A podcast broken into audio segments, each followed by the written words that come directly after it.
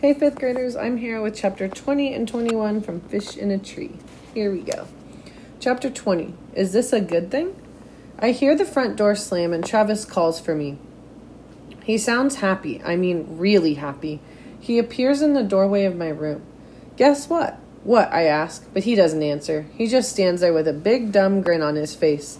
And then I notice what he has in his hand, and I jump up. You got it? Really? He still doesn't answer. He just shakes the keys like a baby rattle. So we run outside, and sitting there at the curb is a surprise, but not the kind of surprise I'd hoped for. I know it doesn't look like much, but he's wrong. It looks like a lot. It's enormous and bright green. I mean, seriously, it's like a pickle with tires. No, I say, it's cool. You can't lie to me, Squirt. I know you too well. Why are there lines on it? I ask, leaning in. Oh, well, I guess the guy that had the car painted it with a brush instead of a spray gun. I'll have to sand that out and strip the chrome on the side. But the engine is good. It's going to fly. The only thing that the only way this thing is going to fly is if he straps it to a giant balloon. A sketchbook picture is already drawing itself in my head, and there are no computers in a car this old, just a man and his machine. I look up. Is that really a good thing? He shoves me a little. You'll love it when it can take us places to the beach, Six Flags. I look up quick. Really? Wherever you want to go, Squirt. I had never imagined that his car would be our car, that he would take me places. You want you want to take it out with me now? Sure. Am I pushing or pulling? You're going to be sorry you dissed this beauty. I'm telling you, you've got to be loyal to your car. Travis, you do know it's only a car, right? Only a car, he asks. Only a car? He runs to the other side and slides in. He unlocks the door for me and I get in. It's a big bench seat. The Walking Liberty half dollar hangs from his rearview mirror. It makes me feel like Dad and Grandpa are with us. When he turns on the engine, it sounds like a, a giant with a bad cough. We head up Farmington Ave past St. Thomas Church. It has been raining all morning and now it starts again. Big drops of rain fall on the windshield like bombs.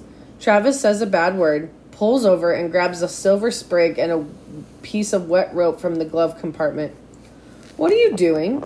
He jumps out into the rain, grabbing the windshield wiper on my side and connecting it to something at the bottom of the window with the spring. Then he ties that wiper to the second wiper and throws the rope through his window and jumps in, laughing and dripping wet. What the heck are you doing? I ask. Three hours, he says. What are you talking about? Three hours after this thing was registered this morning, the wiper motor went. So I went by the hardware store and rigged this up. Watch. With his left arm, he pulls the rope and the wipers clear the window of water. When he lets go, the spring yanks them back down, slapping the bottom of the window. Hey, I thought you said you were a genius, I joke. I am. All geniuses deal with bugs in the system. Isn't that more like what anteaters do? Hilarious, he laughs.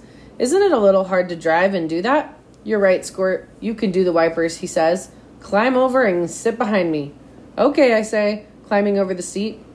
I give the rope a pull and then let it go, and the wipers slap up and down. It's kind of fun to see the wipe, wiper clear the window, make the blurry clear. And I think about what a great drawing this will be later, and I'm happy for the weird pickle colored car. Wow, this is fun and hard, I told Travis. My arm is getting tired. He watches me in the rearview mirror and laughs. I laugh too, and it makes pulling the rope even harder. We pull up to a red light, and Travis tells me to look at the face of the lady riding the, in the car next to us, and I do. She looks shocked, and I think her expression is the funniest thing I've ever seen. Until I see Shay sitting next to her. As soon as Mr. Daniel steps in the hallway to talk to another teacher, Shay says in her I'm being loud on purpose so everyone can hear me voice, so, Jessica, yesterday I saw that Ally. I saw Ally riding in a disgusting green colored car that I can't believe was even allowed on the road. Ally had to pull a rope to even get the windshield wipers to work. You must be joking, says Jessica. Ally, what junkyard did you find that heap in? Jessica laughs like she's supposed to. I try to ignore them. My mom has said you just ignore mean people because they are only trying to get a rise out of you. I mean, what kind of loser would have a car like that? Probably the only thing your mother can afford. Finally, I can't take it. It's my brother Travis's car, and it is not a loser car.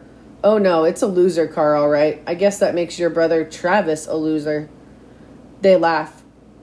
I didn't think there could be a bigger loser than you, Ally, but I guess I was wrong, Shay says. Shut up, I say to Shay just as Mr. Daniels walks back in. You're the losers. You are, not him. Ally, Mr. Daniels calls. Come here, please. What? I ask, trying not to sound disrespectful. I haven't known you to name call before.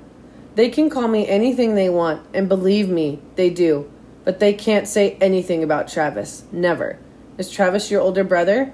He's my big brother. He half smiles. Is there a difference? Yeah, there is. An older brother is older. A big brother looks out for you and smiles when you walk into a room. He nods slowly. I see. He clears his throat. I understand you're upset and I appreciate that you're defending your brother. But walk away next time, okay? I nod, but I have to admit that I'm getting awfully tired of walking away. Chapter 21 Butterfly Wishes. Our classroom is brainstorming ideas for a community service project. Shay raises her hand. I'm having a birthday party and inviting everyone because I don't want to leave anyone out. How does that relate to our community service project? Keisha asks. Well, it's about community, everyone being involved. Yeah, right, Keisha whispers to me. Mr. Daniels compliments Shay on inviting everyone and moves on quickly. Later, as we get our stuff for lunch and recess, Shay speaks to Jessica in her loud voice. I'm so mad my mother is making me invite everyone. Then she looks directly at Keisha and me and says, I hope some people know better than to actually show up. My mom insists I go to Shay's party. Even after I tell her that Shay is mean, my mom asks, Well, there will be other kids there, right? You might actually have fun. Albert grabbed his invitation from the mailbox before his mother saw it. Keisha's family is visiting her grandmother, so I'm alone. At lunch, I ask Albert and Keisha about some diseases I can use as an excuse not to go. How about bubonic plague, otherwise known as the Black Plague? Albert asks. Keisha almost spits out her milk. Seriously? Uh, that may be a bit much, I say. But then I begin to wonder what does that look like anyway? Oh, well, chills, fever, cramps, seizures, toes, fingers, nose, and lips turn black because the cells die, and then you'd likely spit up blood. Albert, Keisha says, that's nuts. She can just be sick like a normal person, you know? Cough, runny nose, sound familiar? That's fine, he says, taking a bite of his sandwich. It just seems uninteresting, that's all. Shay's party is at the Butterfly Gardens, and when I arrive, I recognize some girls from the other classrooms. They are all wearing friendship bracelets. Jessica wears even more now. I still ache to have someone to have some and wonder if Keisha would like a bracelet like that. Soon we are lined up and brought to the main butterfly garden, which is a clear plastic tent set up inside a bigger room. The tent is filled with plants and flowers, and flying around are tons of butterflies. People stand there as the butterflies land on them, so you can feel how happy people are just by watching their eyes. Before we enter the tent, a lady talks to us about the butterflies. She tells us about their patterns and and to look for ones with a giant dot on each wing. These are adaptations to scare other animals into thinking they are eyes, so other animals will think they are bigger and more dangerous and leave them alone. I wish I could do this with Shay, and that Albert could do that with those boys. She reminds us not to grab any butterflies because they are injured easily. We are supposed to stand and let them come to us. Then the lady points to me and says, They'll love your orange shirt. She's right. The butterflies do come to me.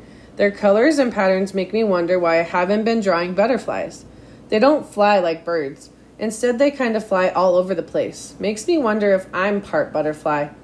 I put my arms out like a tree, and one, then two, land on my arm.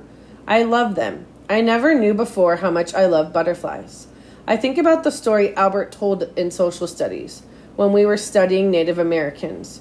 He said that they believed butterflies were special creatures and wish givers, and that if you can catch a butterfly, whisper your deepest wish to it, and then set it free, it will carry you it will carry your wish to the spirits who will grant it. I would never grab a butterfly, but once again my hands do things without my say so. When a beautiful bright orange and black one lands on my hand, I loosely close my fists around it. And then my thinking part steps forward and quickly realizes what I've done. I open my hand and the butterfly zigs and zags before landing on the ground. Oh no, what have you done? The lady who gave us directions asks. I want to explain about wish givers, but Shay and the others appear. Figures it was Ally. She's probably killed it. Everyone knows you can't touch a butterfly's wings.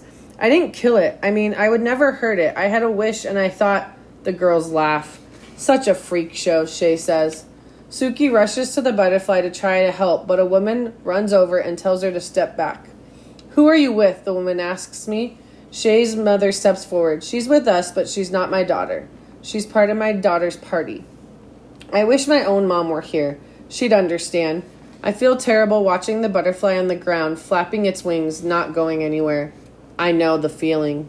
The butterfly lady wears white gloves as she puts the injured one in a box, saying, At least its wings aren't torn. The second lady stares at me like I'm a ruthless butterfly hunter.